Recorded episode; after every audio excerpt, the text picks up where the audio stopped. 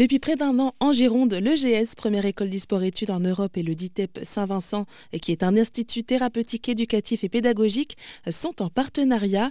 Celui-ci a pour ambition de montrer les bénéfices de la pratique des jeux vidéo sur le soin thérapeutique et de soutenir l'inclusion sociale.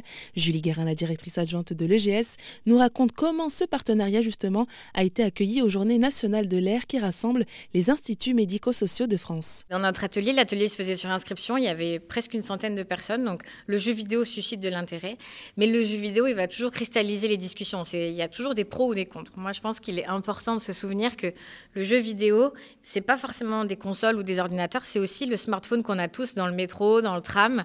Euh, c'est notre rapport aux réseaux sociaux, le fait que quand on se réveille, on pense à notre téléphone en premier. Aujourd'hui, il fait partie du quotidien des, des jeunes et des familles, donc il est important de savoir l'appréhender. Nous, on était un petit peu filou, donc on a posé une question un peu à la salle pour connaître la température ambiante en demandant ce que pensait l'audience euh, de l'usage du jeu vidéo dans le soin thérapeutique. On a eu vraiment beaucoup de réponses. On a fait un nuage de mots, donc c'était éclairant. On avait faille narcissique, danger, rupture, etc.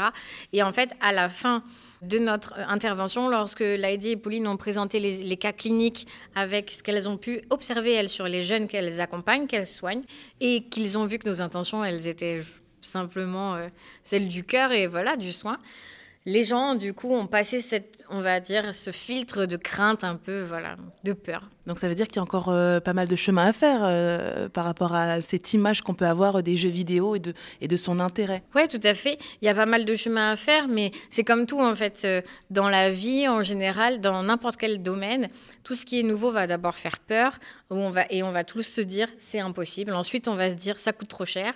Et ensuite, on va se dire, OK, comment j'en fais mon image de marque, ma responsabilité environnementale Nous, le GS, on vient juste leur prêter un local et du matériel, on vient juste leur donner un espace de temps et de travail. L'idée pour nous, c'est de montrer de casser justement ces stéréotypes. Et donc c'est juste dans cette démarche-là que s'inscrit euh, notre partenariat. C'était Julie Guérin, directrice adjointe de l'EGS en Gironde.